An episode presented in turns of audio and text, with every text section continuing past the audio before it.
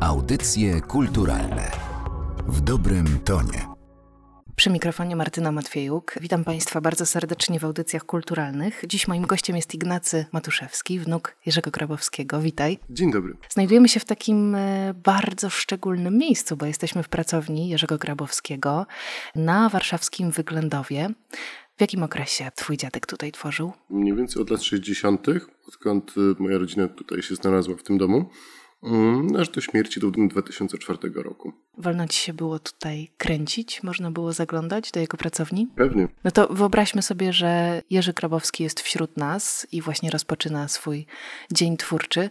Miał jakieś rytuały? No, to jest dobre pytanie, bo to było do tego stopnia dawno, przynajmniej z mojej perspektywy, ja nie jestem, nie jestem aż tak w sumie starym człowiekiem, że mm, mało co z, tego, co z tego pamiętam tak naprawdę. Na pewno było dużo papierosów to od tego nie ucieknę. Jakby większość, większość zdjęć dziadka, któremu robili uczniowie na przykład, to przedstawiał po prostu Jurka, Jurka z papierosem i jakby sam zapach tej pracowni to był właśnie tym tytoniowy i wszystkie te rozpuszczalniki, farby olejne i tego typu historie.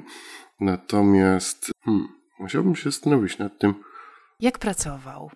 Miał tak, że spędzał tutaj całe dnie, zamykał się na noce? Tak, to można tak powiedzieć, bo jakby praca, czyli robienie linorytów, y, było na tyle miejscem, które wymagał dyscypliny, że no, siedział po prostu tutaj, nie wiem, 6 godzin na przykład pod rząd i po prostu to wycinał tutaj, prawda? Więc, więc jakby to był pewnego rodzaju trans twórczy po prostu. Uczniowie mogli tutaj przychodzić do niego? Rzadko, ale tak. Trzeba było sobie zasłużyć pewnie. Profesor Elżbieta Banycka, która jest kuratorką wystawy w Kordegardzie, do 13 lutego mogą Państwo zobaczyć tam pracę Jerzego Grabowskiego, powiedziała mi, że e, kiedy tutaj była, to pokazało się jej pewne prace, które prawdopodobnie bardzo długo nie widziały światła dziennego. Czy Jerzy Grabowski chował swoje dzieła? Tak, można tak to powiedzieć. To jest w sumie zabawne, bo mając całą tą kolekcję, zawsze miałem tak w, takie wyobrażenie, bo dziadek był strasznie precyzyjny w niektórych tematach i wydawało mi się, że kwestia przechowywania prac chociażby to jest jakby najlepsza sytuacja, którą można zapewnić tym, tym pracom, jaka, jaka jest. Natomiast rzeczywistość okazała się taka, że no, część z tych prac była przykładana złymi papierami, także one złapały jakieś tam zafarby. Część z tych prac w ogóle była zwinięta w rulony, wciśnięta gdzieś w jakieś dziwne miejsce. Część z tych prac była tam na, na, na górze, czyli pod samym dachem, powiedzmy, ten, ten taki obraz, wydarzenie w pracowni, na przykład znalazłem między dachówkami na, na strychu, co było dla mnie no, stosunkowo dziwną sytuacją, biorąc pod uwagę, że wyjmuje coś z strychu i nagle, nagle to pojęcie względne, ale po kilku latach trafia to do galerii jako jedna z takich bardziej reprezentatywnych prac. Natomiast no, no nie, nie mogę powiedzieć niestety, że, że Jurek, Jurek jakoś przesadnie dbał o te swoje prace. Z perspektywy czasu oczywiście. Wiadomo, że nie jest tak, że one były przechowywane w strasznych warunkach, natomiast konserwator zabytków mógłby się złapać za głowę i powiedzieć, co tu się właściwie wydarzyło. Zresztą pani profesor powiedziała, że jest typowe wśród, wśród artystów. Masz tutaj jakiś taki swój szczególnie ulubiony kącik? Tak, mam to miejsce, gdzie dziadek wycinał te prace właśnie pod tym świetlikiem. Tam też dużo czasu spędziłem patrząc na to, w jaki sposób to robi. To jest trochę przewrotne, bo do tego jakby momentu nie wiem, jak on to robił, jakby biorąc pod uwagę precyzję tego, bo można sobie mówić dużo. Wycięcie czegoś w linoleum to nie jest nic skomplikowanego, ale wycięcie czegoś z taką precyzją, no to jest kosmos po prostu. W sensie w tym momencie, jeżeli patrzymy sobie na matryce wycinane komputerowo przez CNC, no to dalej nie ma tam takiej jakości, jaka jest przy, przy tych matrycach dziadka. To prawda, ja miałam takie wrażenie, kiedy oglądałam niektóre prace, zupełnego niedowierzania, że to ludzkie dłonie coś takiego zrobiły. A prosiłeś go czasem, żeby czegoś cię poduczył, żeby dał ci spróbować? Tak, pamiętam, że zawsze mówił mi, jak mu pokazywałem jakieś rysunki, nawet będąc takim kompletnym dzieckiem, że, że najpierw dokończył, a później mu to pokazał pokazywał. Mając, nie wiem, 6 lat na przykład, rysując tam, nie wiem, trzy kreski uważasz, że to jest to, to po prostu. Mm, chciałem się zapytać, co o tym sądzi i zawsze, po prostu zawsze mówił mi, żebym to, żebym to na początku kończył, a później dopiero, żeby można było cokolwiek sobie o tym porozmawiać. A jak go zapamiętałeś po prostu jako człowieka, nie jako artystę, jako osobę? Był mega ciepły. Określenie, że miał głowę w chmurach byłoby chyba adekwatne tutaj. Był zafascynowany kulturami antyku, można powiedzieć, albo jeszcze troszeczkę wcześniej. Nie wiem, starożytny Egipt na przykład. Spędziliśmy dużo, dużo, dużo czasu właśnie rozmawiając o, o tamtych kulturach. No to w ogóle było całkiem ciekawe, mimo tego, że jakby patrząc na tę pracę, e, ma się wrażenie, że ten człowiek był jakby, że emocje no, nie były dla tego człowieka, no to jednak, jednak rzeczywistość była taka, że był szalenie ciepłą osobą i bardzo dużo mówił, paradoksalnie. Zresztą mówienie to jest jedna z rzeczy, ale coś, co jest dla mnie niesamowite, to jest to, że wszystko notował tak skrupulatnie, nie wiem ile godzin dziennie, ale jakby tak. wszystkie czynności związane z, z twórczością były po prostu zanotowane, wypisane nawet czasami co do godzin. No to było zastanawiające. W tym momencie raczej to nie jest coś, co się często widzi. Zastanawiałeś się nad tymi teoriami matematycznymi? Próbowałeś zrozumieć te obrazy?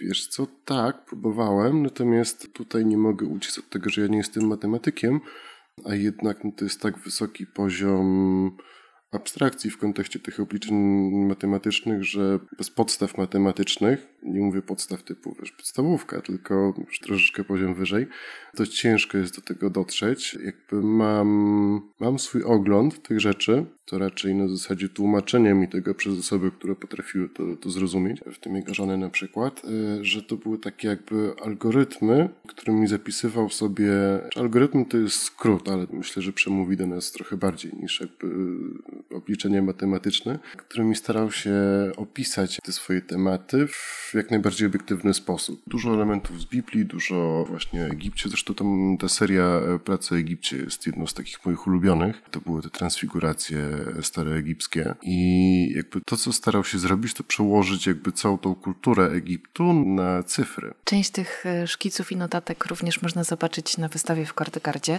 Sporo z obrazów prezentowanych w Galerii Narodowego Centrum Kultury pochodzi z Twojej prywatnej kolekcji. No nie mogę Cię nie zapytać o to, czy masz jakiś ukochany obraz, który Cię tak wciąga całkowicie. Tak. Albo grafikę. Tak, mam. Właściwie co do, co do grafik, to uwielbiam je wszystkie tak samo. Ciężko mi jest tutaj wyłonić jakąś jedną, która jest naj, najciekawsza. No jakby w każdej jest interesujące to takie zderzenie tego koloru, który jest soczysty, w ogóle tych gradacji, które są no niesamowite, z, z tą taką siatką geometryczną przetłoków. Natomiast w kontekście moich ulubionych prac to są obrazy olejne właśnie z tej, z tej serii trans, transfiguracji staroegipskich. To jeszcze jeden wątek, jeśli pozwolisz. Świat sztuki w oczach dziecka. Bo warto wspomnieć, że y, też zajmujesz się sztuką, jesteś fotografem, poza tym fotografujesz architekturę. Przypomnijmy, że Jerzy Grabowski był na studiach architektonicznych y, przed swoją przygodą w Akademii Sztuk Pięknych. Jak sądzisz, jaki jest ten wpływ dziadka na twoje życie zawodowe? Wiesz co, no myślę, że dosyć spory tak naprawdę. Spotkałem się z y, dosyć y, wieloma takimi zdaniami, że robiąc zdjęcia architektury jednak gdzieś ten taki zamysł, może nie zamysł, no bo zamysł jakby opiera się na celowości powiedzmy tego, tylko taki bardziej podświadomy zamysł tych moich zdjęć jest, y, jest podobny do założeń po prostu z, z tamtych lat grafiki. Także mamy jakiś rytm, kompozycję, przestrzeń, mi się wydaje. W sensie to, co, to, co mi się najbardziej podoba w fotografowaniu architektury, to jest to, że Startujemy od trójwymiaru, który później musimy przełożyć na dwuwymiarową płaszczyznę, która z kolei jakby za pomocą niektórych działań z powrotem może stać się trójwymiarowa przez iluzje optyczne, można tak powiedzieć. No i w dużym skrócie też to jest coś, co, co definiuje powiedzmy sztukę taką abstrakcyjną z lat, z lat właśnie 50., 60., że mamy płaszczyznę dwuwymiarową, Natomiast ci artyści robili wszystko jakby, żeby z tego dwuwymiaru wydobyć, wydobyć ten trzeci, czy czwarty, czy piąty, jak kto, jak kto lubi. E, natomiast żeby dodać do tego kolejne poziomy abstrakcji. Widzę na stoliku obok nas aparaty i obiektywy. Czyli pracujesz w byłej pracowni Jerzego Grabowskiego? Tak, chwilowo, chwilowo tak. No tutaj jest, jest sporo miejsca i jest dobra energia, więc jak najbardziej sprzyja to pracy z obrazem. Sztuka wisi w powietrzu. Ignacy Matuszewski y, był dzisiaj gościem audycji kulturalnych. Bardzo Ci dziękuję za wspomnienia. Dziękuję również, pozdrawiam. Audycje kulturalne w dobrym tonie.